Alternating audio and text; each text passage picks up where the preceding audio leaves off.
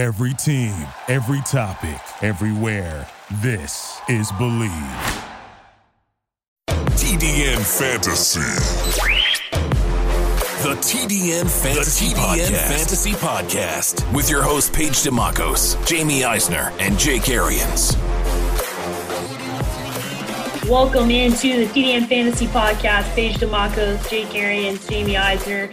And we are getting into all of week two in the N F L. We're going to react to the Thursday night football game that we all just watched, recording here Thursday night in uh, on the West Coast. For all of you that are listening, you will be listening to this on Friday morning on the East Coast because it's already approaching that time there as we sit here and record. Uh, some excitement in the Thursday night football game. I wasn't really anticipating that we would get Uh, as much excitement in this game as we got. So, Jake, I'll start with you first. We, unfortunately for you guys, you both picked um, Cleveland to cover the spread. They did not. Uh, Cincinnati in the backdoor cover, or the backdoor Burrow, as Jamie said in the pre-show, uh, kind of reminds me of what happened last year a lot, maybe with Kyler Murray, where a lot of times they would come back and start slinging the ball around and get back in the games. But what was your takeaways uh, from this game tonight where Joe Burrow, he gave it his best effort there down the stretch? Kyler Murray was solid. I don't think he ever looked like this. Uh, I mean, Joe Burrow, with that offensive line, which is absolute garbage, throwing it sixty-one times, over three hundred yards in his second start, against a Cleveland defense that's pretty good. Uh, I mean, Cleveland had it in hand. It's exactly how I thought the game was going to go. The Baker Mayfield pick up twelve in the fourth quarter was absolutely horrendous after playing one of his best games in three years as a Brown. That pissed me off. Um, not because we, you know, we picked the game, whatever. Like, it just pissed me off that he played that good and made that stupid of a mistake. When you're running it down their throat, your defense is playing good, you're playing complimentary football, and you put your team in a bind right there. That's stupid. Now, they got it back and they scored and they went up twelve again. Burrow played his ass off. That kid is a competitor, but I don't think he's going to finish the season if that's going to be their game plan. I am not happy I'm a Joe Mixon owner because uh, they're going to throw it a ton. We thought that. I'm, a, I'm glad I'm a Tyler Boyd owner. Uh, but, look, this is the Cleveland Browns that Kevin Stefanski wants to be. It's what they were for a quarter and a half last week in Baltimore, and they couldn't sustain it because the game flow got out of hand. They want to run it. They want to play action, get Baker out of the pocket on the move. They want to bring Kareem Hunt in for a little bit of a one two punch with Chubb. Uh, O B J goes for like seventy-four and a touchdown. Didn't get over one hundred. I think that's the eleventh game in a row he didn't get over one hundred yards. Uh, but it was a really solid win for the Browns. But a Bengals team that's not near as bad as we thought they were going to be. They're going to be in a lot of games. And as Jamie said, I think the, the backdoor Burrow is going to be the theme for the Bengals this year. Backdoor Burrow is uh, going to be a new segment on the show. I really, really enjoying that uh, that nickname that you gave there, Jamie. But I think the the big thing that we were looking for here, Jamie, was for the Cleveland Browns to show us something more in this game, right? We wanted to see more from Baker. We wanted to see more from Odell Beckham Junior We wanted to see more from this team overall to prove to us that this team wasn't just – last year was just this – It's bad mojo, right? Like, they just had a bad year and they're going to come back and Baker's going to get it together. And that week one wasn't going to be how this, this season went. Did you see enough tonight to, to put you in your confidence meter headed back towards this is a team that could potentially make the postseason? Yeah, they're headed back in the right direction. I mean, they're still going to have an uphill battle because it's still at best they're the third best team uh, in, in that division. But now we have three wild card teams, so they have that benefit. But I really love their game plan early in this game. They knew that Cincinnati expected them to run a lot. They come out back-to-back play-action passes. They get Baker Mayfield in space. They were scheming up uh, plays down the field for Odell Beckham. He ended up getting one on that almost touchdown, but he was he was open-ish on a few other ones that just there were other guys open or Baker didn't have time to get to. So they were scheming that up. Chubb looks really good. Kareem Hunt, I think people have forgotten how good of a runner he is. Uh, he is not just a pass-catching specialist, as we talked about on the show earlier this week, and you got to see that a little bit tonight. Uh, so, but to me, my biggest takeaway here for Cleveland was, as Jake said, this is exactly what the Kevin Stefanski dream scenario is, and that is the way they were able to run the ball effectively with both backs. Uh, you know, it could have been a whole different game for Chubb if he gets in on the first try and people are, you know, don't see him get stopped at the goal line, but this is what they want. Uh, Run the ball effectively, rip off big gains, play action off of it, use go the reverse, use the play action to set up the run because p- teams know that Stefanski wants to run the ball. Uh, I, w- I was pretty impressed. They still have an uphill battle. I still think this is a good, not great team. But you could, but there are going to be only good teams in the playoffs when you're adding, when you're talking about those final two of the three wildcard spots. So this this was the only thing they needed to do in this game was win. This would have been a disaster scenario if they lost. They come out, they win, they look good. They got ten days to get prepared for their next game. And we'll have to kind of find out where the balance is, because Baltimore is a hell of an opponent to have to face, especially on the road to open a season. And Cincinnati's still not very good, as for all the heroics of Joe Burrow. They're still not a good team. So we have to kind of find where the middle ground is for this Cleveland team, because I do think they're probably an eight or nine win squad. I think that's probably where they are right now. But I'm glad to see that they at least took care of business at home on a short week. This is what these are the games that you absolutely have to have if you're going to be a team that wants to play in January. It's a great point, Jamie. I'd love to see them play the Colts or the Titans or somebody in that middle of the pack that's probably as good, if not maybe a little bit more talented than them. And I think we got the answer tonight of what they want that mix to be. That your question was, are we going to see Kareem Hunt out carrying Nick Chubb? No, I think they still want it to be like two to one Chubb with a few pass, you know, few passes in there. Chubb caught a really nice pass in the first half. Beautiful throw by Baker Mayfield. Chubb reached out away from his body, made a great catch. Uh, I think you're going to see a ton of usage from both. That's what they want. But I think Chubb's definitely still the guy early on.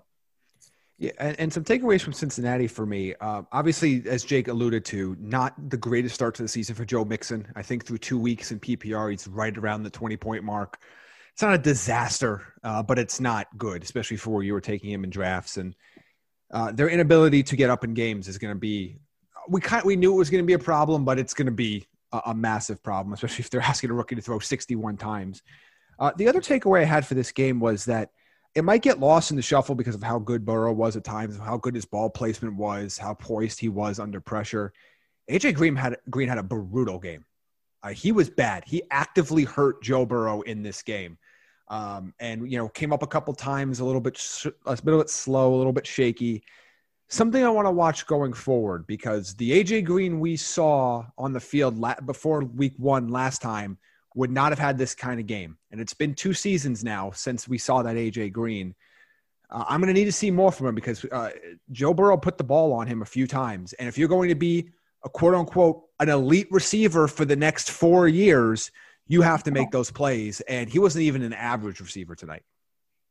I don't think that A J Green is there anymore, unfortunately for him. I think he's going to have moments of greatness, but overall, um, it's hard to play consistently like that at a high level and, and not have injuries impact your overall play. I want to know what you guys, before we get into these lines, it, what can the Cleveland Browns build off of from tonight? Because as exciting as Joe Burrow was, and as much as I like talking about that team, that's not a team that's going to make the postseason.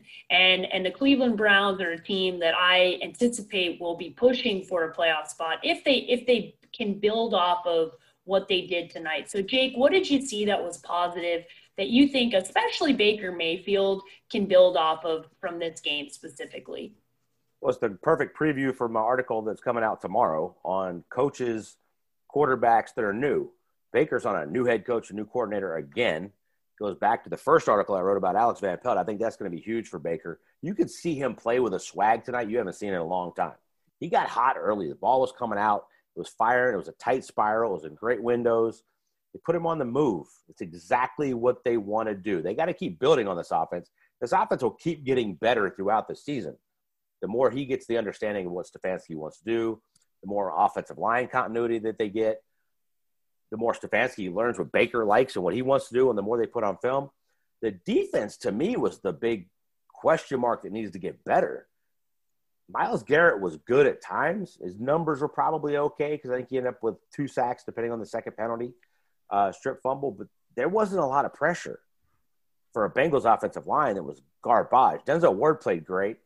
Greedy Williams wasn't in the game. Like, they got some pieces they could get back, but they got to play better defensively. Like, the Bengals are a bottom five team. Joe Burrow makes them better. They're interesting. But they're a bottom five team, period. And, yeah, you dominated the game for the most part, had it in control, but you only won by five at the end of the day. Yeah. That's not good enough. But that offense is going to continue to get better as long as they can keep Baker playing like this. I'm not sure how good they're going to be if their game flow goes back to last week and they got to drop back and throw it a lot more. Yeah, twenty-three and, throws today for for Baker. And I think that's kind of – I think they want to be under thirty. And that was yeah. what I would talk, talk, talked about it ad nauseum in my projections when we did the preseason stuff about where they want them to be. And to your point about the defense, this game needed to look like how the Pittsburgh Giants game went for Cleveland. Hmm. Uh, th- that's how it needed to work. Yes, you're going to have a quarterback that's going to make some deep throws on you because you're bringing in pressure, but you're in his face constantly. And they they got pressure, but they didn't get pressure consistently and enough. And especially for a guy like Myles Garrett, who is an elite option on that side, needs to get there more often. Uh, my biggest takeaway for Cleveland going forward and what they can build on is Baker's confidence. And I thought we saw – an unconfident Baker in the second half against Baltimore as they were getting blown out. And I thought we saw a little bit more confidence, even right out of the gate here. Uh, it was the, these weren't two plays, but two things that I noticed. You have early in the game, you have a little bit of a scuffle between uh, offensive lineman and defensive lineman, and Baker is running over there and breaking it up. It got caught on camera the second time he did it later down the sideline. That's twice there that he is going in and saying, okay, I'm I'm going to go back to, I'm the leader of this team. I'm going to stick my nose into these confrontations. I'm going to stick up for my guys. That's the Baker we saw in college. That's the Baker we saw as a rookie. And I think that is reminiscent of him getting a little bit more confidence back, a little bit more swagger back of like, okay, because when you're not playing well, when you don't have any confidence, you're sulking. You're not, you're not going to be the guy that's running up to running into piles and, and defending your guys. So if he can continue that, build off of the positives, which was, was really strong off of play action for the most part, fix the mind-numbing interception where you – that's the one where you have – great quarterbacks kill the game there. That game is over at that point, and he allowed Cincinnati to get back in. They lead a great drive with those with Chubb and Hunt just ripping off like ten yards a carry. But if that drive doesn't happen like that, if they get stopped on a third down, all of a sudden the Bengals are in a position to go back and try to win this game. So they got away with it there, but kind of build on that going forward. But for me, if he can play with this, a, a confidence, but not a cockiness, he will be very effective going forward. Yeah, I think you go back to the homeless look that he had last year where we're laughing at him and poking fun at him. And he, he's wearing this big trench coat and he looks like he's like, like he hasn't shaved or brushed his hair. Like he just, he lost who he was. His identity was gone. He wasn't that guy. And he's clean cut Baker again. And he, he looks the part, he's acting the part, and the swagger is back. But man, that defense has got to play better than that. I, I was really disappointed in what I saw defensively because that Cincinnati Bengals offensive line is atrocious. It is so bad. And kudos to Joe Burrow for making it through, but man, I saw somebody, I think it was Ryan Clark, tweet jokingly that they should try to redshirt Joe Burrow this year in hopes of him not getting absolutely destroyed this season in Cincinnati. Uh, and kudos to Hank, who might get his clutch nickname back here for his little uh, nugget that he dropped in here. Burrow's sixty-one pass attempts without a pick are the most by a rookie since nineteen fifty. That's a good little nugget there on Joe Burrow. Uh, Is, Go ahead, I, I'm James. assuming this, the stat stopped then because I want to know who in nineteen fifty threw sixty-one passes in a game. Me too, that must, man. Must be, that must be like the, the cutoff point for the stat. It's got to be. Maybe it's Sid Luckman for the Chicago Bears. Uh, all right. The L A Rams going on the road. First, we're going through all the games here, so pay attention to all of the matchups. Okay, Norm Van Brocklin is my guess. I love it, Hank. You better go look that up now that you brought that up. Uh, that was going to be my guess. Okay. Yeah, go right. Look it up, Hank. Let's see. Yeah, you yeah, you go you go look it up and bring it back to us. We'll give it to the it, it'll entice the podcast listeners to stay till the end for the big for the big answer. L A Rams on the road playing the Philadelphia Eagles. Eagles are a one-point underdog. This is officially Bet Online. I'm on their odds right now. Eagles are a one-point underdog at home. Jamie, let's go to you first here. Is this an overreaction to week one, or are the Philadelphia Eagles going to uh, take a loss at home here? I was surprised by this. We, we had a little bit of pre-show banter about this line. This is the only line I looked at. Like, there's some weird lines across the board. There always. But this is the one I thought was the big overreaction. Uh, not that the Eagles need to be heavy favorites here. They're not. But if you would have asked me before I looked, I would have thought, okay, Eagles are probably one and a half, maybe two-point favorites in this game. Uh, I'm surprised to see them as an underdog with Miles Sanders coming back. Lane Johnson's probably going to play. I liked what the Rams did last week a lot, but that's still a West Coast team going across the country, and I still felt they left points on the board against Dallas. Like that, that offense should have scored a little bit more. Philadelphia's run defense is really good, so I don't know if they're going to be able to establish Malcolm Brown the way they were looking for. I want to see when Goff, when they put the burden on Goff to throw the ball forty-five, fifty times, which I think they might have to in this game, will he make an, will he make enough plays relative to mistakes in order for them to come away with a road victory? So for me, I'm still looking at this as I'm going to take the Eagles here. I think this is a close game, but I think the Eagles are able to win at home. Getting Miles Sanders back will be extremely helpful. I understand the mismatch of Aaron Donald versus what's left of this Philadelphia offensive line. I get it, but I, I'm not sure that I'm ready to say that the Rams are going to go in there yet and win. I am. Uh, I'm going to ride the Rams again this week. Uh, I liked them last week. It's a little bit of an overreaction. The line probably is. I'm going to go with the Rams twenty-seven seventeen. Uh, no, excuse me, twenty-seven twenty-one is what I wrote down. I, I, I just I, I think they're better. Philly's pass defense is still god-awful. And is Jared Goff going to be the guy if he throws it forty-five times? If it comes out quick like it did last week, yeah. I like what they did. I think they'll incorporate some other stuff. Philly's secondary was terrible. Philly's offensive line was terrible. Lane Johnson comes back. I'm not sure it's going to be that much better. They're not getting any receivers back that are going to help out that much. I mean, Zeke looked pretty good, but Miles Sanders isn't Zeke. I, I don't know. I mean, I, I think the Rams win outright. They cover one. I got them twenty-seven twenty-one. twenty-seven twenty-one. All right. He's he's officially off the Carson Wentz bandwagon already. I'm playing him this week in at least one league. And that's the funny thing. I'm, I'm, not and I'm playing it. And I'm playing Kupp and Woods in yeah. our league. So uh, I actually think this is going to be, so does Vegas, I think it's going to be a pretty high scoring game. I'm excited. This is one of those ones that I think is low key one of the best games of the weekend that people aren't talking about outside of those home markets. I mean, there's a lot of focus on a lot of the other stuff, particularly the the four twenty-five and some of the primetime games, but this is going to be a really exciting game. And this is a game that, you know, Philadelphia really, I mean, not that any team can, but Philadelphia really can't afford to go oh and two. And if the Rams go two and oh, they're going to set themselves up to be competitors, and yes, they're going they to be in that wild card race. I don't think they're going to win that division, but they're going to be in a good spot there. So I'm excited to see this because I don't necessarily trust either one of these, these defenses in total. Uh, obviously Philadelphia is less so than anybody, but I want to see Carson Wentz's response. I want to see, do we get the Wentz in the first half? Do we get the Wentz in the second half? Uh, the, what, what is the response in this game? Sanders being back should help, but boy, if the Eagles lose this game and get decimated on the line again, I, I don't know. We're going to have some – there's some really tough conversations happening on Philadelphia sports radio on Monday morning. Yeah, uh, that uh, I'll just like to be a fly on the wall for that for all those Philadelphia people going absolutely nuts if they start the season oh and two. All right, the Carolina Panthers going on the road to play the Tampa Bay Buccaneers. Jake will not be picking this game. Jamie will. Jamie, it's a big spread. Eight and a half points for the Tampa Bay Buccaneers at home.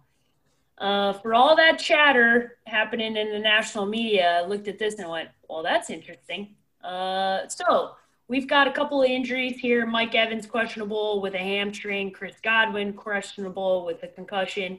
Saw today Mike Evans – I anticipate that he's, he's going fine. to play. Yeah, yeah, he's fine. I was going to say he's going to be fine. Uh, my obviously concussion protocol is a little bit more dicey uh, as it pertains to Chris Godwin, so we'll have to monitor that on Sunday morning. But Jamie, eight and a half points. How are you feeling about this one? I'm still taking the Bucs. Uh, Brady's not going to go oh and two. Uh, I will remind you the last time he lost. He went oh and one. He responded with a four hundred forty-seven-yard, three-touchdown game against a much better New Orleans Saints team than what the Carolina Panthers are going to roll into Tampa with. Uh, this is going to be the ultimate Brady F U game, with or without Chris Godwin. I think he's always shown some early chemistry with, with Scotty Miller on the outside. If oh, Watson me, has to play a little, if, Watson, if Watson has to play in the slot to replace Godwin, I think he'll be okay as well. Now, it won't be as good, obviously, but Brady's going to have plenty of weapons there. Carolina hasn't stopped the running back in what feels like five years now, and Ronald Jones should be able to – if they're going to establish the run like they did last week, Ronald Jones is going to run all over them. Uh, but I think the biggest mismatch, and uh, for fantasy purposes where I'm starting, is Tampa Bay's defense. Uh, what they did what they did the back half of last year, what they did against the Saints. I will remind you that last year against Christian McCaffrey, in sixty, in thirty, on thirty-eight rushing attempts, they held him to one point seven nine yards per carry. one point seven nine for Christian McCaffrey. It sounds a lot like Alvin Kamara last week. Absolutely. That run defense is still the best in football. Pass defense is extremely underrated, and I think the rest of the league will start to catch up in a few weeks to that. Uh, I just can't see how Carolina keeps up in this game. I think this is going to be an absolute nightmare for Teddy Bridgewater and company. This should be a multi-score score blowout for Tampa Bay. Let's hope so. I I, th- I think I agree with all – I mean, it was great analysis. I agree with all that. I mean, basically a pissed-off Brady, or as he was described to me today, as salty uh, and loved the saltiness. I think Chris Godwin's going to try to do some stuff tomorrow, which means he can take the concussion test uh, afterwards or Saturday and clear. Uh, they don't have to fly, so that helps. I think he'll play. I don't know if, how much he'll be a factor because he wasn't a part of the game plan with Brady all week, but we'll see. Uh, I mean – You, you got a lot of pride on this really, really talented Bucs team who's going to get better every single week. But I think they might set themselves up for a little disappointment later because I think they're going to look so good this week. It's going to get hard to get back to that for another three or four weeks. I think this is going to be exactly what Jamie said, turn it around. Should be some fun. That is a big line, though. It's a big line, but it's an unfortunate reality for Carolina as they kind of set themselves up to be the – the sacrificial lamb here for Tom Brady, because unfortunately for them, I wouldn't want to be the team that had to play this team after Tom Brady lost in game one and had to hear all the crap from the national media all, all week long. I just wouldn't want to be that team. And manufactured sure, bullshit, we'll call it, because it, it was a, the biggest non-story story ever. Just, you know, just adding – Just adding to the Tom Brady corkboard. Just keep adding the material, people. Just keep giving him stuff. He doesn't even need to. He's he he usually has to manufacture some of this shit. You guys are actually giving it to him this year. You guys are stupid. Like I can't. If I was Carolina, I'd be like, please shut the hell up. Please be quiet. Like I don't need to hear it. And this is this Teddy Bridgewater-led team. Come on, and and and that defense. That's it's an oh, extremely it's, young that, defense. Uh, it yeah, just this is not not a good situation for, for Carolina. I mean, by all accounts, they flew around pretty good though last week, and that offense has enough motion moving guys around that your eyes better be in the right place. So it wouldn't surprise me if they catch them once or twice. But that defense is so good. If the Bucs score early, they're going to completely get Carolina out of what they want to do, and that should be how to get this pass rush going. That was a little bit lacking last week. Yeah, uh, a little bit lacking, especially according to P F F. I think they graded out pretty poorly. So let's see, let's see what they can do this upcoming week. All right, Tampa Bay, uh, the Denver Broncos, next one here, going on the road to play the Pittsburgh Steelers. The Steelers are a seven and a half point favorite at home, guys. Jake, I'll go to you first here. Since you didn't talk about the the last game, Philip Lindsay uh, has been out a lot of this week, questionable with the toe. Cortland Sutton, questionable shoulder A C joint. Uh, what do you think is going to happen in this one? Uh, I think the Steelers are going to roll. I got them twenty-eight seventeen. Uh, I loved what they did in the second half when Ben kind of got comfortable. I think he's going to get better and better first three or four weeks. I saw some moron talking about he didn't have his fastball yet. He had every throw he needed in the second half. He looked like Ben to me. Uh, the defense picked up right where they left off last year. They looked phenomenal. Daniel Jones and the Jet, the Giants were ready to play last week. I was impressed with what Joe Judge put out there. They just don't have that much. But he played pretty well. Yes, he turned it over, but he made some throws on that defense, which is legit, and he was under a ton of heat. Drew Locke is about to get baptized. We're talking about that offensive line and the pressure he's going to be facing. If Cortland Sutton doesn't play, if Lindsey doesn't play, A J Boye's banged up. This Denver team was already up against it, and now they're getting some injuries. Uh, I don't like it. I got I got Pittsburgh uh, twenty-eight seventeen. Yeah, I agree. I I, I wish the, the hook wasn't there uh, just to give me a little extra insurance, but uh, I think the Steelers roll in this game. Uh, Boye is going to be out, so he's not going to play in this, so they're down their top corner. Uh, we'll see how much Sutton plays. I, I just uh, I still want to see more from Drew Locke, and I know there's like this weird there's this weird group where like some people hate Drew Locke, some people love Drew Locke, and it's tough to have an actual conversation about him right now. But they don't ask him to do a lot. And I want to see what happens in a situation when they need him to do more. And I, so if the Steelers play this defensively like they did against the Giants, then Drew Locke's going to have a problem because he cannot make those big-time throws that Daniel Jones can make. Now, he doesn't make the same boneheaded mistakes, or at least we haven't seen it yet, that Daniel Jones makes. But again, I think this is a mismatch. Uh, I expect big games from Juju, Deontay Johnson. Uh, James Conner is going to play. He was a full practice. He was full practice today, so they're going to have Conner and Snell at, at their disposal.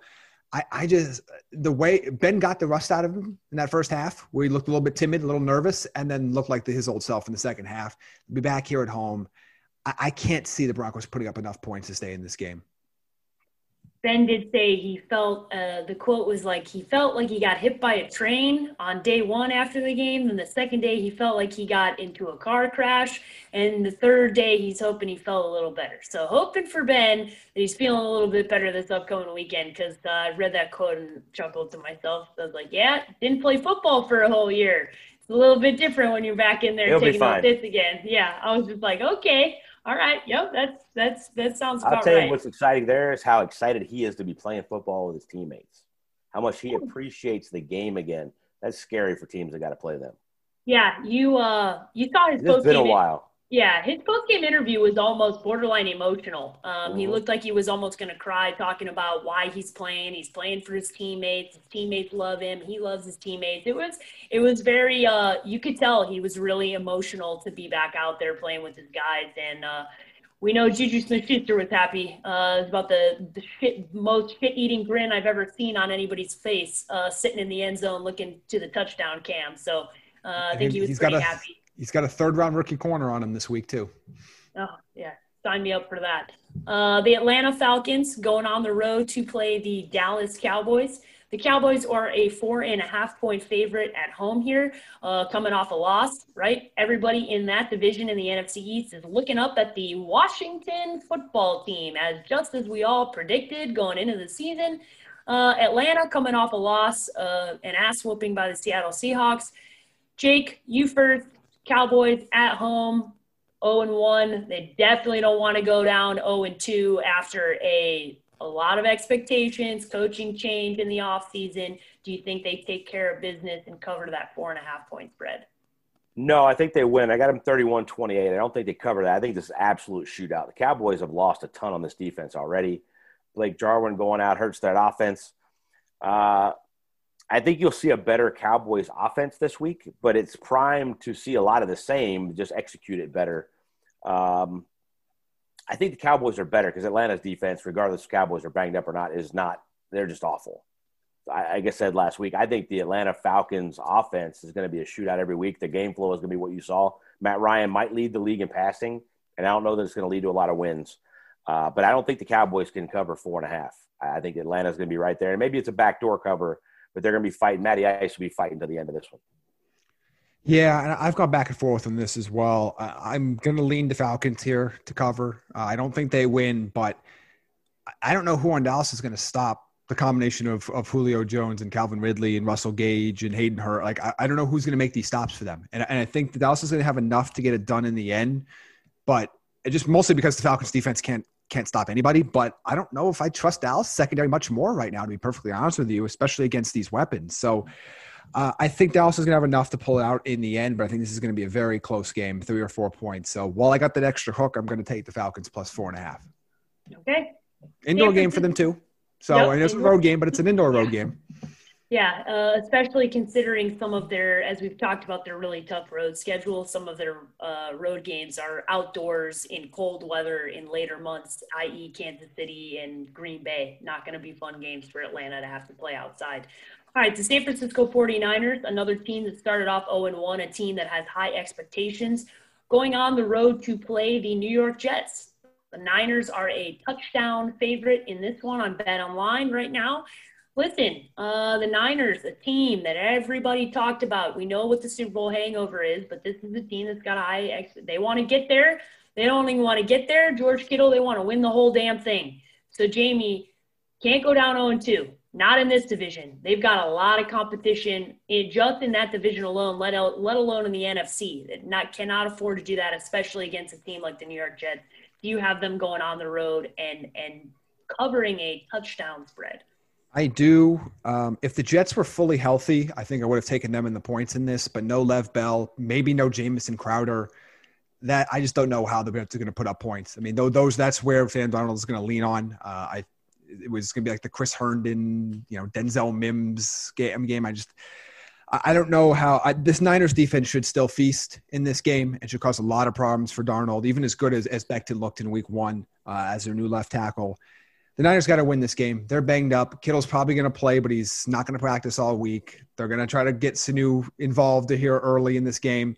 Uh, I think they're going to have enough to get it done just because I don't think the Jets have – they don't have a lot of firepower to begin with, and no Lev Bell, no possibly no Crowder. I don't know where else any of these points are going to come from for Sam Darnold, especially with pressure in his face. So I'm going to take the Niners here. I mean, there are a lot of red flags about this game about, again, West Coast going to East Coast. Darnold plays better at home. Everybody's banged up in San Francisco, but Jets are just as banged up as they are. So I think that kind of evens things out a little bit, and I'm going to take the Niners here. Yeah, I, I couldn't agree more. I mean, that was perfect spot-on analysis. I'm going to go twenty-four sixteen.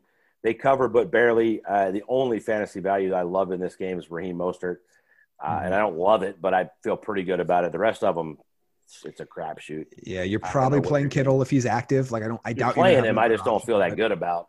Yeah, I dropped him to like tight end five or six in my upcoming rankings, which feels blasphemous for him, but hmm. I think he's going to be on a pitch count no matter what. Um, you know, I'm not, I, I'm not going crazy and dropping or not dropping somebody and playing like Logan Thomas over him, but I think you just kind of have to roll with him if he's out there.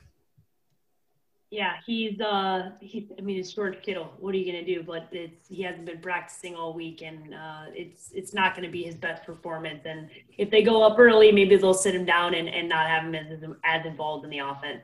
All right. Divisional game, Buffalo Bills going on the road to play the Miami Dolphins. The Bills are a five-and-a-half-point favorite going on the road here. Listen, uh, we had this, this Buffalo team showed us a lot last week, but there were some mistakes and some points left on the board by by Josh Allen. Jake, do you think they can go on the road and cover a, a five-and-a-half-point spread?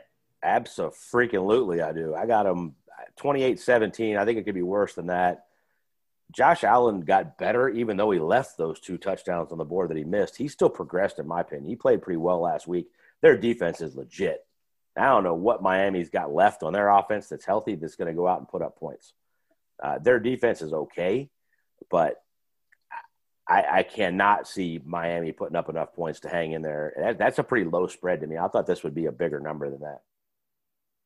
Yeah, as did I. I'm, I'm taking the Bills here to cover. Uh, the Bills offense basically can do what New England did last week, but better. Uh, same type of philosophy, have run heavy quarterback, go multiple backs out of the backfield. Uh, I think Zach Moss has a sneaky good day here.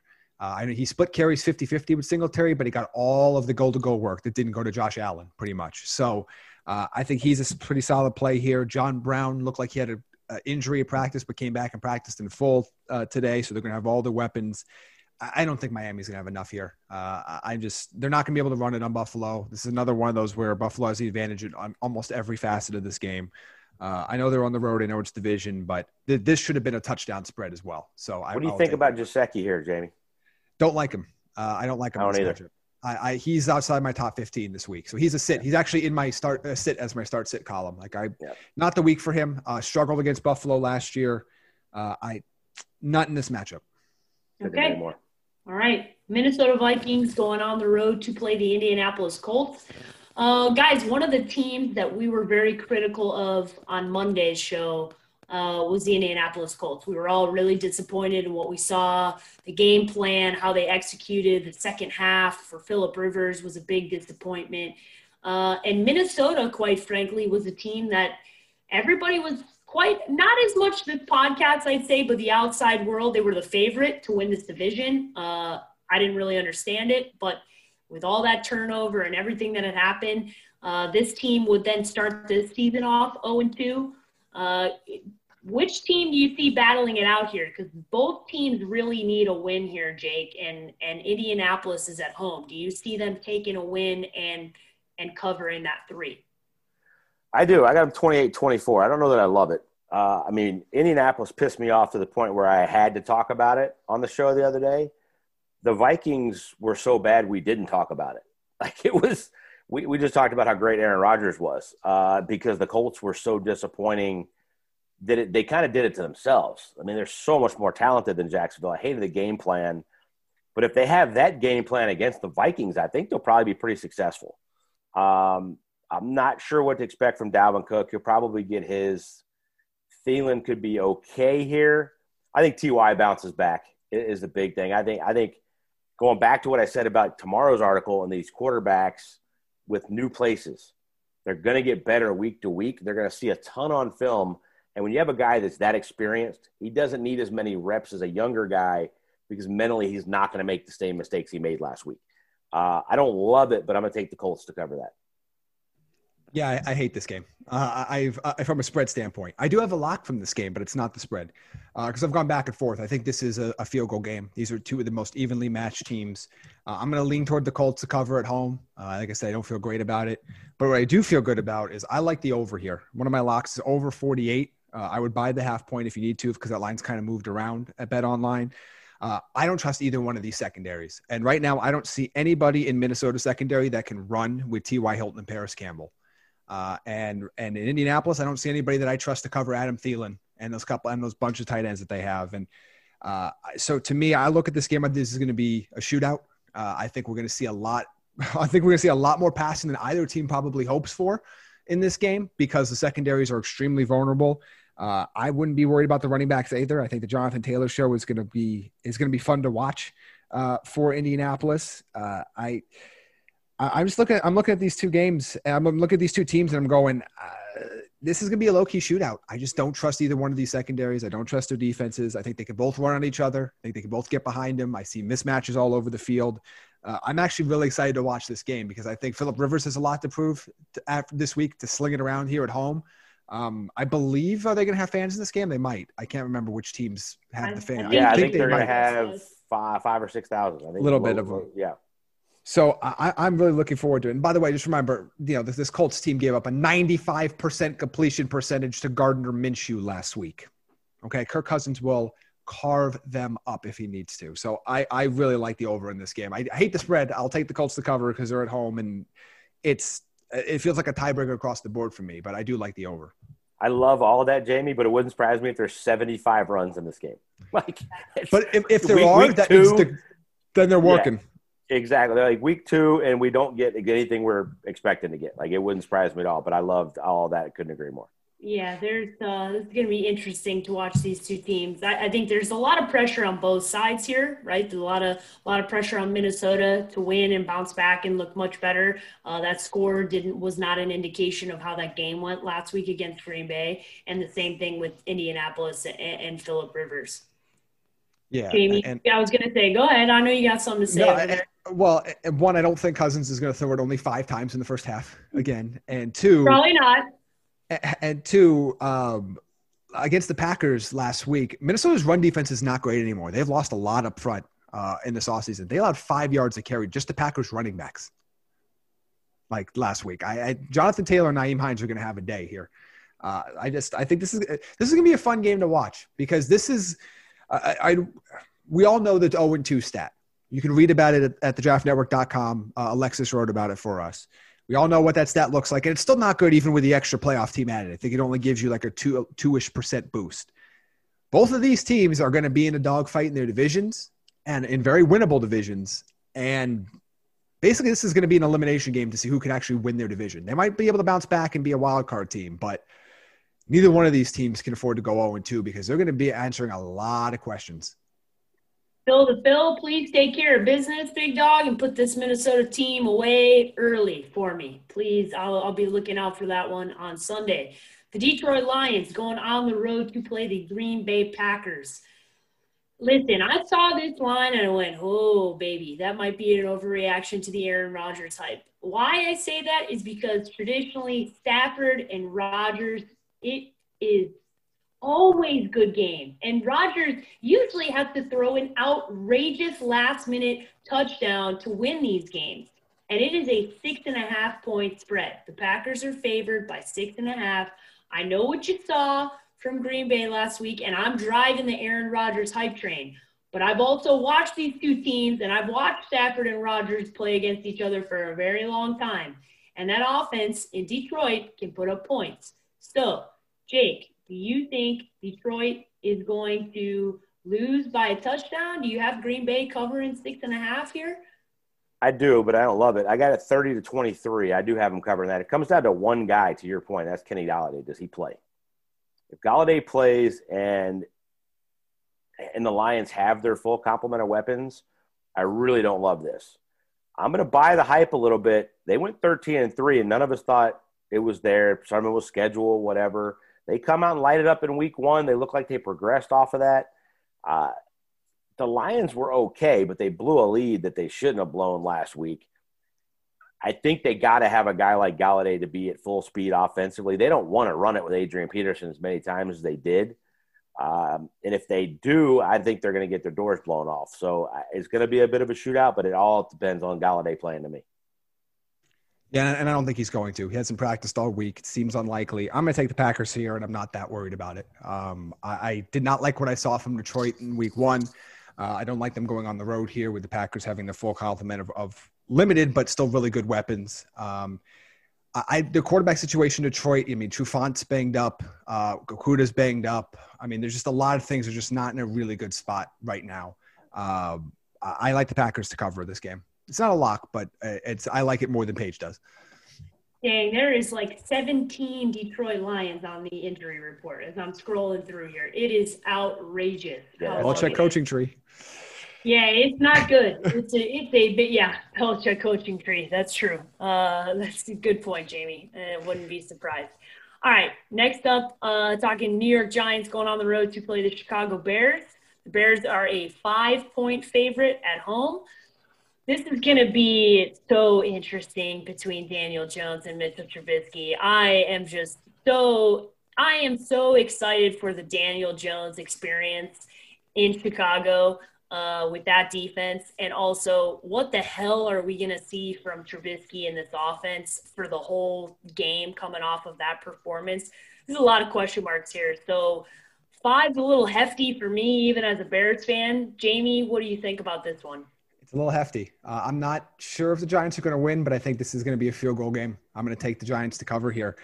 Daniel Jones made some throws. I was, I, I know he had some just mind-numbing turnovers, especially that one in the red zone. But you, if you take away Daniel Jones, now you can't do this. It's not how football works. But if you take away Daniel Jones' three worst plays every game, he's one of the seven best quarterbacks in football. You can't do that because he takes, he knocks himself way back down because he just he punishes himself. Uh, but he makes some really good throws in this game. Uh, I still don't – I trust Trubisky against Detroit. I don't necessarily trust Trubisky against everybody else consistently. This is going to be a weird game. I mean, you have two quarterbacks that could each – if you told me we, we're, we're here on Sunday night, we're recording, and you tell me that either quarterback has three hundred yards and three touchdowns, I'll be like, okay. You tell me one of the quarterbacks has one hundred twenty-seven yards, forty-five percent completion, and two interceptions, I'd be like, yeah, I could see that too. Uh, this is this is going to be an erratic game. Uh, I'm going to take the Giants in the points here, uh, plus five.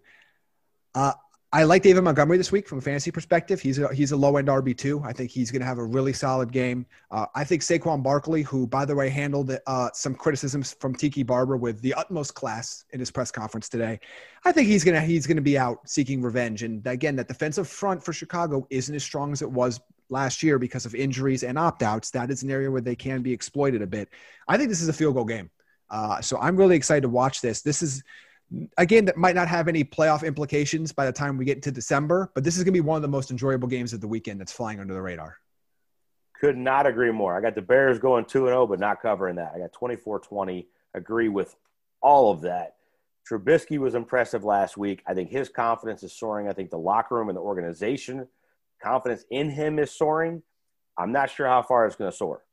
Uh, I was impressed with Joe Judge as a head coach in his first game on Monday Night Football against the Steelers, completely outmanned.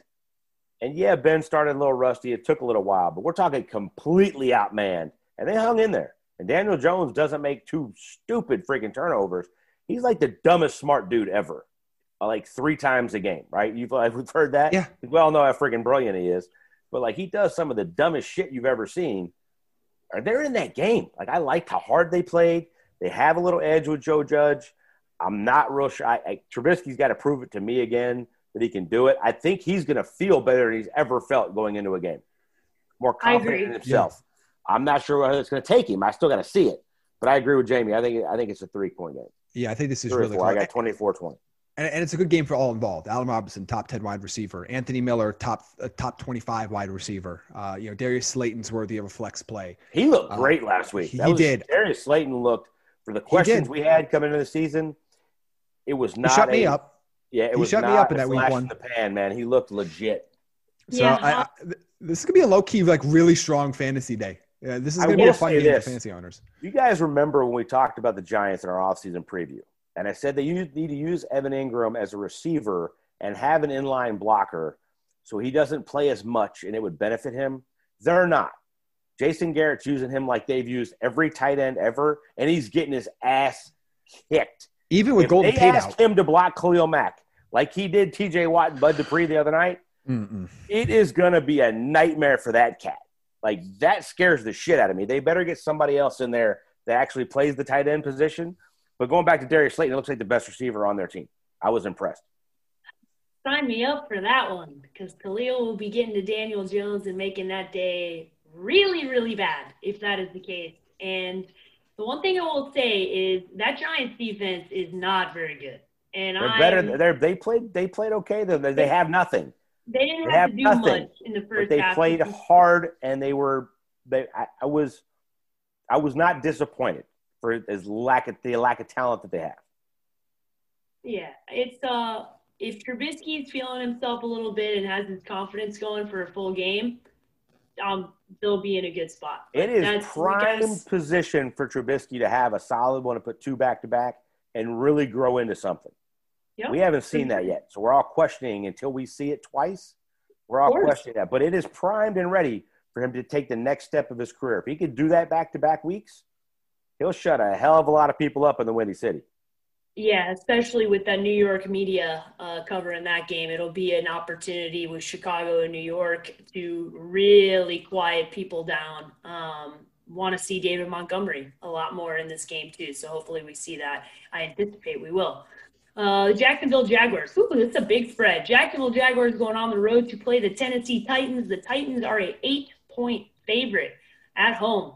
Uh, Jacksonville, obviously – showed up last week, uh, Minshew, Minshew mania, mustache mania. Uh, just through, I have seen all of the takes about Gardner Minshew, including on tonight's Would You Rather uh, with Kyle Krabs and, and Joe Marino. There were many questions about would you rather have Jimmy Jimmy Garoppolo or Gardner Minshew? Would you rather have insert any quarterback or Gardner Minshew? It's, it's out of control.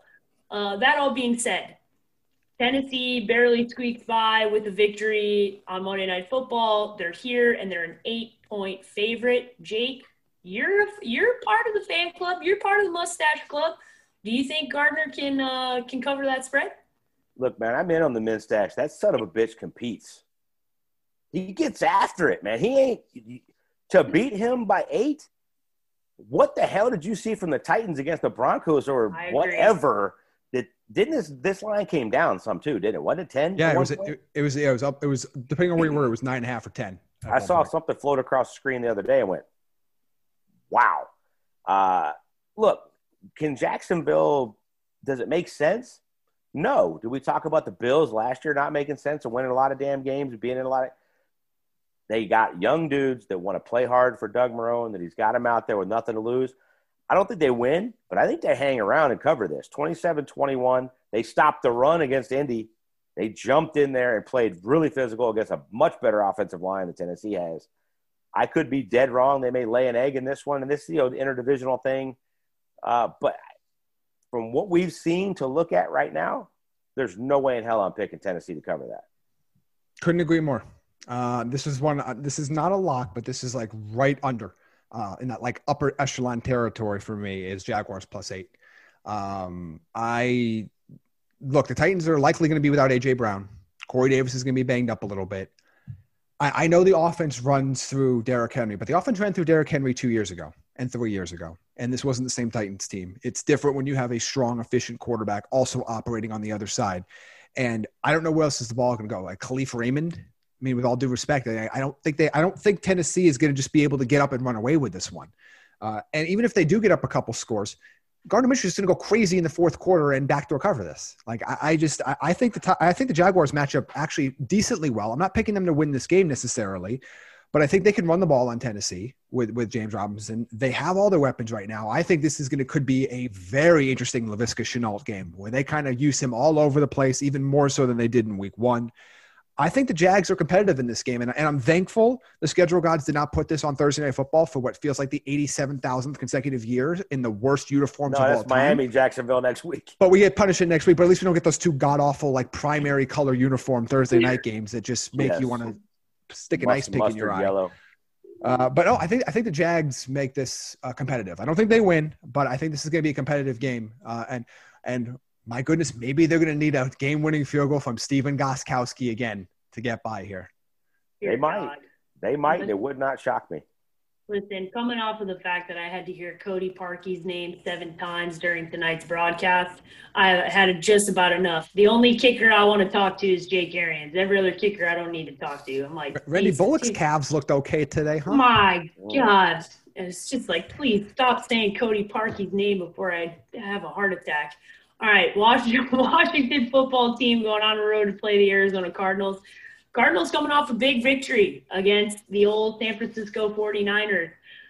Listen, I was on a show this week in Chicago, and they are losing their damn minds about Kyler Murray in Arizona. Now, I'm so used to Arizona either A, flying under the radar, or B, nobody giving a shit that it was – Or C, overhyping the hell out of something that doesn't need to be overhyped. Yeah, I, I just, Simmons. I was just, this was bizarre for me to be on E S P N in Chicago talking about the Arizona Cardinals and them being not only respectful of the Cardinals, but also just totally intrigued with this team.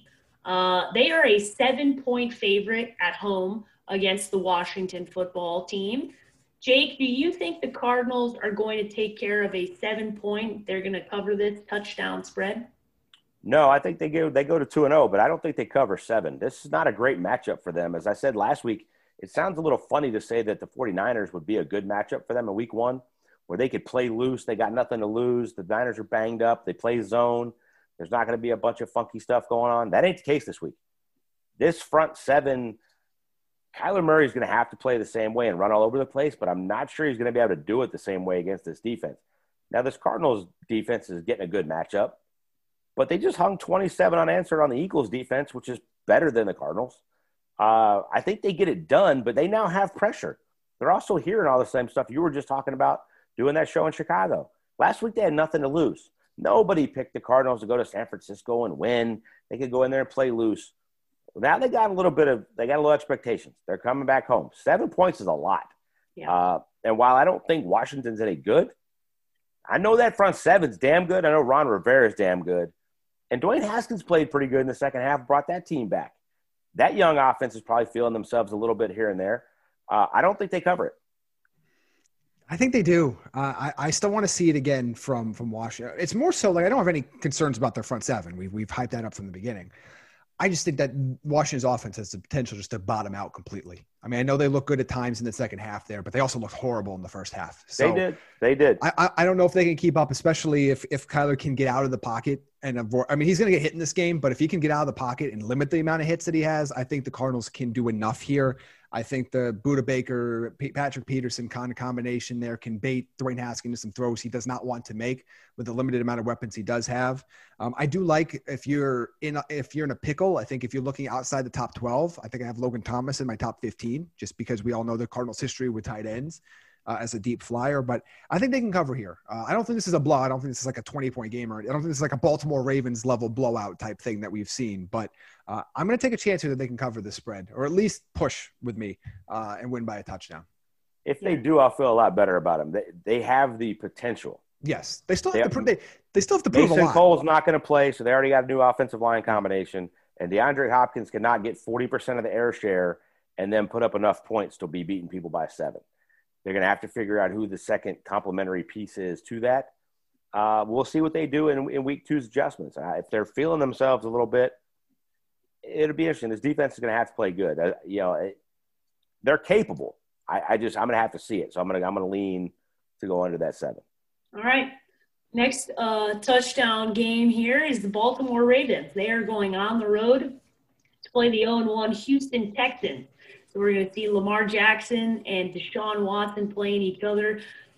Man, Houston is a, is going to be an interesting team. They've got quite a few tough matchups here. I think we went through their schedule the other day. They're beginning, it's a murderer's row uh, of the first couple of games. Even just having to play Kansas City and Baltimore back-to-back almost feels borderline ridiculous that that's how that worked out. But, Jake, Baltimore is a seven-point favorite on the road against Houston.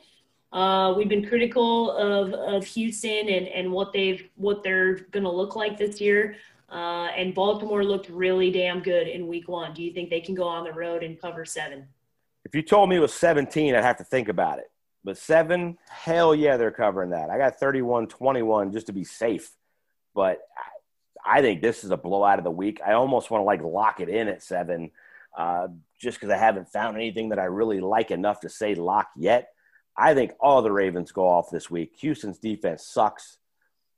David Johnson is interesting. He looked pretty good last week at times. You can run it on the Ravens a little bit, but you got to stay in the game long enough to run it. I don't think they do. I, screw it. I'll lock it in. Baltimore covers that and kicks the shit out of the Texans. And there's all kinds of question marks flying. And the Bill O'Brien, uh, when's it going to happen train starts after this one. I agree with you. Uh, I'm with you on this one uh, with the Ravens here. This is, again, another bad matchup for Deshaun Watson, Marlon Humphrey, Marcus Peters on the outside. Who's going to get open? Uh, I was very disappointed with Deshaun Watson's performance uh, on the in the opening game. Uh, he very much scrambled around and looked like a guy looking for DeAndre Hopkins, as we broke down afterward, where you know he just did not have, did not know where to go with the ball at times. And I know he does some magical things, but it's going to be a transition period for him. Uh, I, I just I don't see how they're going to be able to keep up with Baltimore here. And I don't worry about a letdown because of, A, the way they're coached, and, B, the way that last year they blew out teams by twenty-eight plus a bunch. This is not a team that's going to be like, that's not used to that scenario, and it's going to come back out flat. I, I just – there's nothing that Houston does in this game that I think the Ravens can't do better. And, by the way, the Ravens can still run the ball more effectively as well. Uh, they they didn't have to run the ball a ton with Mark Ingram and company, and even J K. Dobbins. They can get run. They can run the ball here a lot if they want. Houston has not been good against running quarterbacks, and you know that Lamar Jackson fella is pretty decent at that when he's not throwing it down the field to Marquise Brown and Mark Andrews. So I, I love this game. I, I like Ravens minus seven here on the road. Okay, Ravens minus seven. Lock it in. Jake says Kansas City Chiefs. Mark Andrews tight end two this week. Mark Andrews. I like it. With George Kittle uh, a little banged up, obviously, it makes it easier for other people to creep up into the, the higher level of tight end rankings. Had, his, had himself a good week last week. Uh, Kansas City going on the road to play the L A Chargers. The L A Chargers that I'm just going to continue to be in a love-hate relationship with. Uh, the Kansas City Chiefs are a eight and a half point favorite going on the road here in the division. These two teams have played in some great matchups, but as of late, uh, it hasn't been so pretty for this uh, L A Chargers team. Luckily, they don't at least have to sit in a stadium that's completely empty with opposing fans or no fans from their own team. Uh, they're just going to be in the beautiful SoFi Stadium with no fans. So, Kansas City going on the road. Jake, can this high-powered offense cover eight and a half points on the road? Yeah, I got thirty to twenty. I think they cover it fairly easy. They put up sixteen on this Bengals team we just watched that the Browns just put up thirty-five on. Like, yeah, they held them to thirteen. Their defense is solid, but we're talking Patrick Mahomes put up thirty on everybody. thirty. So I got him putting up thirty. I got their defense playing pretty solid and holding them to thirty. I don't know that they're capable of putting up more than twenty the way that this no. offense – they ran it thirty-nine times or something like that last week. Like, they want to do that, but that's going to be – that game flow, that game plan is out in the first quarter because you're down fourteen nothing. Like, I just – yes, I got Kansas City covering that. I, I think it's pretty easy. I almost want to lock that one in too. I want you, those that are listening right now, to close your eyes, and I want you to go and daydream a little bit. And I want you to tell me how you see – this Los Angeles Chargers offense that you watched play sixty minutes of football against the team we just watched get thirty-five points put on them by Baker Mayfield, and tell me how this team gets to twenty-one. They ain't. Patrick Mahomes is going to win this game by multiple touchdowns. This is not, I'm not worried at all. Uh, I'm going to lock this in at minus eight and a half. I already bet it at minus nine. Don't care that it went down a half point. Uh, this is one of my other locks of the week. Uh, I I cannot see a way this is not a multi-score game. Uh, if the way the absolute conservative nature that they this offense ran last week is going to be a death sentence against any other team. Like that, they the fact that they could only muster sixteen points against that Bengals defense when they were trying, when they were they had to go and win this game, and that and they were barely hanging on there. Uh, I don't see it. Uh, I I can't see how they get in this game. I, I think the Chiefs blow them out.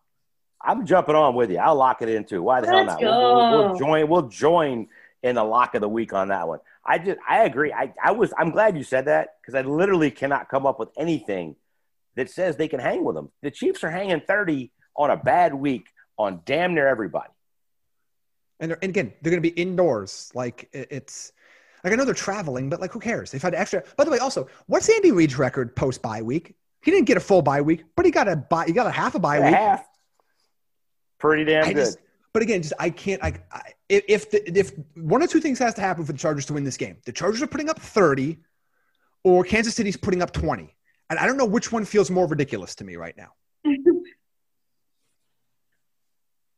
Right? Uh, like, I, I, don't I don't know which one, one of those is the most ridiculous. Which one would you would you be willing to like? It, uh, this is one of those ones where like if I'm wrong, I'm willing to lose money to be wrong on this because I just don't see outside of an injury a scenario where this game is within ten points.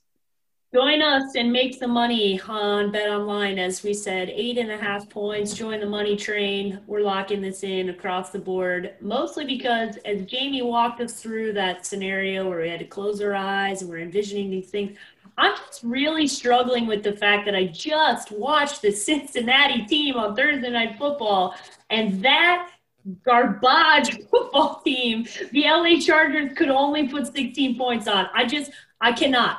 Um, oh, and, no. And, and by the way, Chris Jones gets to play a backup center this week. Pouncey's uh, on hire.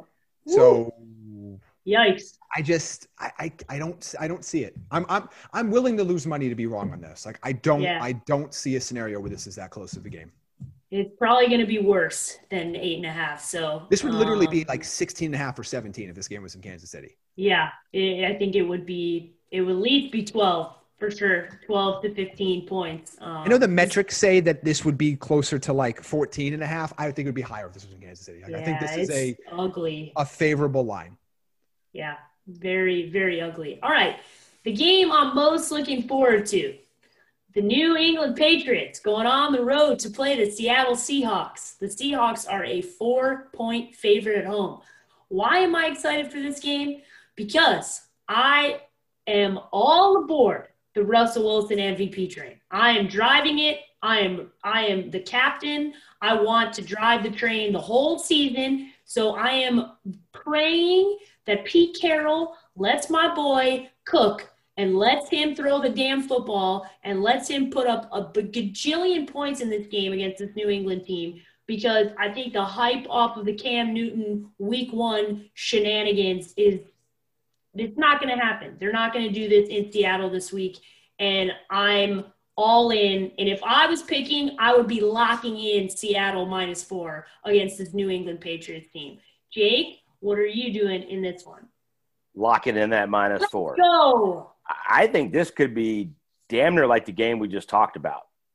I think the Patriots defense is still pretty good. So say they hold them to twenty-four to twenty-seven. I don't think the Patriots can score more than seventeen, maybe twenty. I wrote down twenty-eight seventeen. That's what I'll go with. I'm locking in the minus four. Russell Wilson feasts. I think they have a solid offensive game plan. And here's the reason why. I was wrong on the Jamal Adams thing. I didn't think he'd make that big of a difference on this defense because they've never used anybody like they used him last week. That son of a gun was everywhere. And, and that's go everywhere. Like, go watch the film on that game. It's ridiculous. I did, too. I went back because I wanted to see. I started hearing all this hype, and I watched some of it live, and he was flying around everywhere. They blitzed him. He was in the box. He was roaming the back end. He was every. If they, they if the Patriots going to go in there, and I keep seeing this is the game plan to win because Brady couldn't do it, and let's do Newton's athleticism. You're going to throw it fifteen times and run it fifteen times, you're going to lose by twenty. Jamal Adams and Bobby Wagner can handle Cam running. Yes, they can. Yeah. So I'm not going to lock it in, but I do like this. Uh, I like Seattle minus four. I'm, I'm, I don't think I've ever locked a game against Belichick, so I'm going to keep that going. But uh, I do like this a lot. I watched every offensive snap because I'm a lunatic for whatever reason that uh, in that Patriots Dolphins game. Because I went back because a lot of times just things can get lost in those ten a.m. games when there's so many things happening. I swear, go back and watch that game. Even if you have to go, go back and watch the condensed version. You can watch it all in forty minutes. The Dolphins looked like they had never seen Cam Newton play a football game before. They were grossly – I'm shocked for, for somebody of Brian Flores' pedigree. They looked grossly incompetent to handle what Cam Newton was. Four safeties and dime at one point? Like I, it was – they ran – New England ran Carolina's playbook. Like it wasn't anything – Cam Newton looked good, but he didn't run anything that we haven't seen Cam Newton run, and Miami was just woefully unprepared to handle it, or they just didn't think he could. One, they made one of two decisions. They didn't think that he was going to be that player, so they didn't prepare for it, or they just did not, or they forgot who Cam Newton was. Because, I understand. Yeah. I and understand. Remind me of the score against the Dolphins. twenty-one eleven. Is that what it was? Yes, twenty-one eleven. Yeah. What in the hell gives you confidence beating the Dolphins at home, twenty-one eleven with fifteen passes and fifteen runs, that they're going to do that to Seattle? We, we, look, be we way more prepared. We killed way Seattle's more. roster. This is the most talent Russell Wilson's had on offense. He, he's that's why one of the reasons he's looking more spectacular than ever. But dude, Jamal Adams is making a difference. The way that they're they're going to use him like they did last week, and by all accounts, he's probably going to be spying Cam because I don't know what other offensive game plan the Patriots can employ. They can't. He hasn't been no. there long enough to do anything else, and he can't really do anything else. No, and Michelle, for Cam to be somewhat effective, they have to play him like he did last week. He was pulling at his hamstrings. I don't know that he makes it out of this game, if that's going to be the case. Uh, it's uh, I. This is going to be an interesting. It's going to be an interesting game. And by the I, way, it's on prime time. Uh, Sunday Night Football. It's going to be so much fun to watch. And and I'm already sick of seeing the the play from the one yard line. I'm already sick of it. It hasn't even happened yet. I'm already sick of it because we're going to see that no less than twenty times leading into that game. Uh, but yeah, to me, I just I want to see what happens when the defense actually prepares to play Cam Newton. Like I, I know that seems like uh, I'm not, and I, I've. I've sp- spoken glowingly of Brian Flores, especially for the way they performed last year. But go back and watch that game. They would they did not play a defensive game that looked like they were playing against Cam Newton. And so man, I don't know if they got info that he didn't look good and like, nope, we're going to make him. I don't know what happened there because they were just absolutely bullied uh, by Cam Newton in that game, and they didn't even look like they cared. Uh, it was just it was very odd to me, and I do not think that Seattle will be caught by surprise.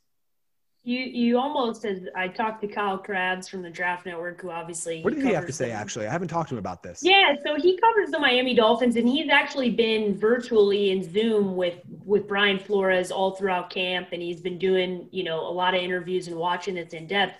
And he he thought, listen, he understood in the first half a little bit. You're going, okay, let's test Cam, let's see if he can run right because.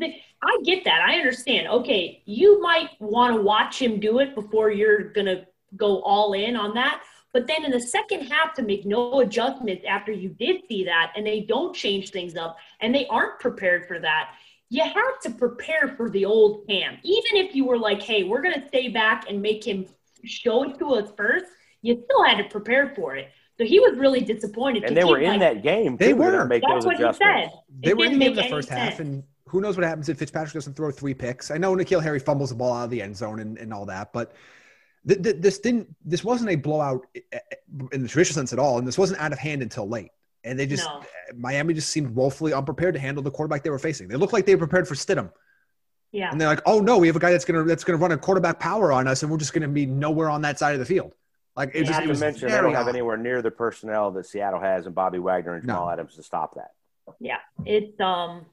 I just think I think it's going to be – I think Edelman's banged up. Like, this just not yeah. – it's not a good night to be on prime time for the Patriots at all. It, and though it's it, in Seattle, right? Yeah, it it's in Seattle. Seattle. Yeah, so they got to go across the country too. I, I just – I don't know. Sign me up for the Russell Wilson campaign.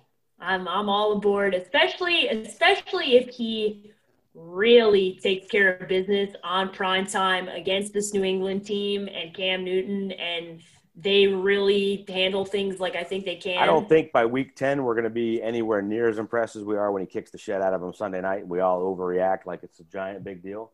But because I don't think the Patriots be, will be talking about them the same way in week ten or twelve by then. But it's going to be a big deal next week. Oh yeah. If they, if they do that, it will be a big deal. Uh, all right, guys, we made it through all of the games here. Uh, got a couple of great locks, so I hope you all uh, jump in on Bet Online and have the ability to uh, play along with us and, and enjoy the money train, as I said earlier. Yes, Jamie, what you got? Got one more lock. Okay. Um, it's a little bit creative, uh, so this will be my third one, uh, and it's a teaser. It's a six-point teaser for this game. I found I found something that like, I just did not want to pass up, and it plays off a little bit of ones we already have. So you can get this. It's a three legs, so three things have to happen. It's plus one fifty-one.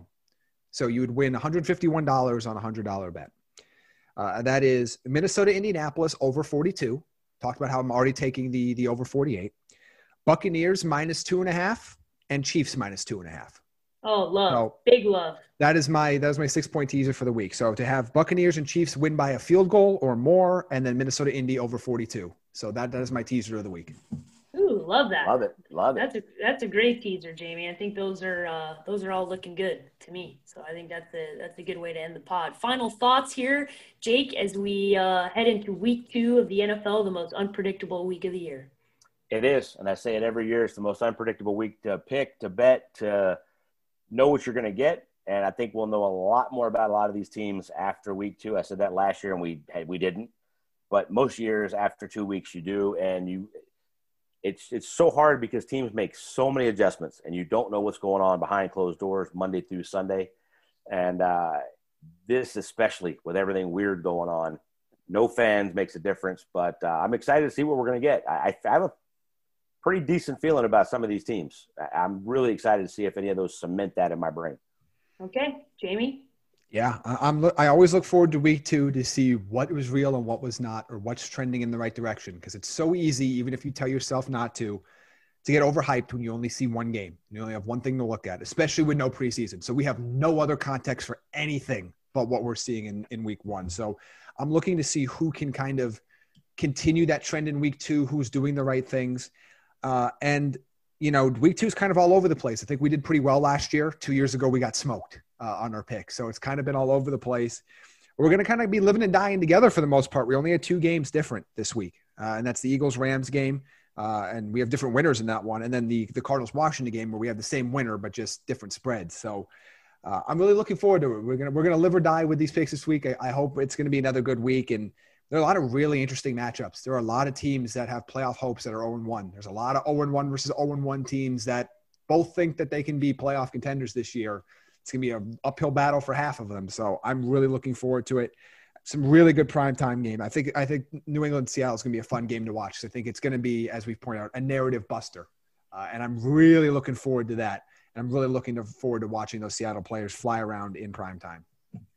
I'm excited because I think on Monday's show, we might have to play a little game of contender or pretender after we get uh, through this week two of the N F L and talk about after these games are over, some of the storylines and some of the narratives around these teams about, okay, what's changed and who's a contender and who's a pretender uh, after two weeks of football and, and revisit that as we go throughout the season. So looking forward to seeing how things shake out in week two.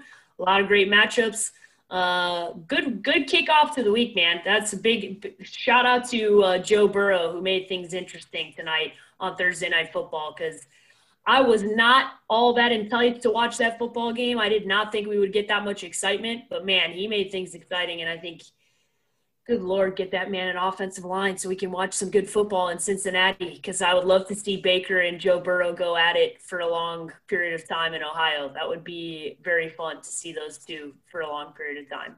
Jake, keep losing. Gonna... If, they, so if they keep losing, there, there's there's a guy sitting up there in Eugene. That would look real there nice. Is.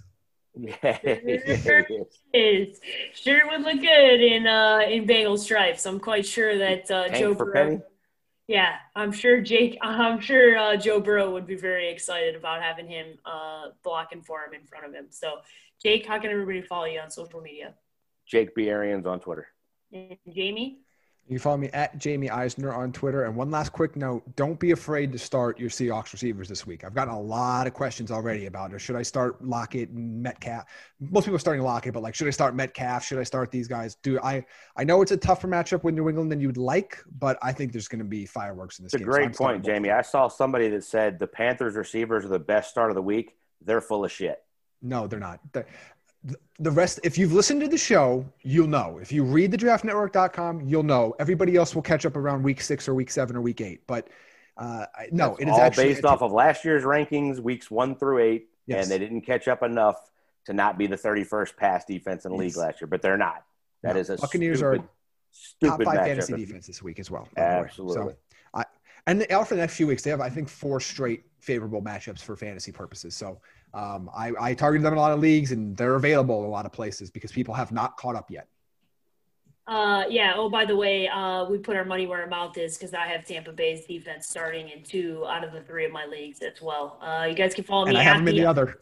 Yeah, so. and you have them, and you have them in the other league where I can't have them. So uh, you guys can follow me at the underscore sports page with an I on both Twitter and Instagram. You can follow the show at T D M Fantasy. Be sure to check out everything, uh, all the content we'll have coming out this weekend at the draft network dot com. And don't forget to join Premium Slack on Sunday mornings to do start and sit. So if you aren't a premium member yet, you got to become a premium member and come in there and, and join us on Sunday mornings ahead of week two. Enjoy. Thank you for listening to Bleav. You can show support to your host by subscribing to the show and giving us a five-star rating on your preferred platform. Check us out at Bleav dot com and search for B L E A V on YouTube.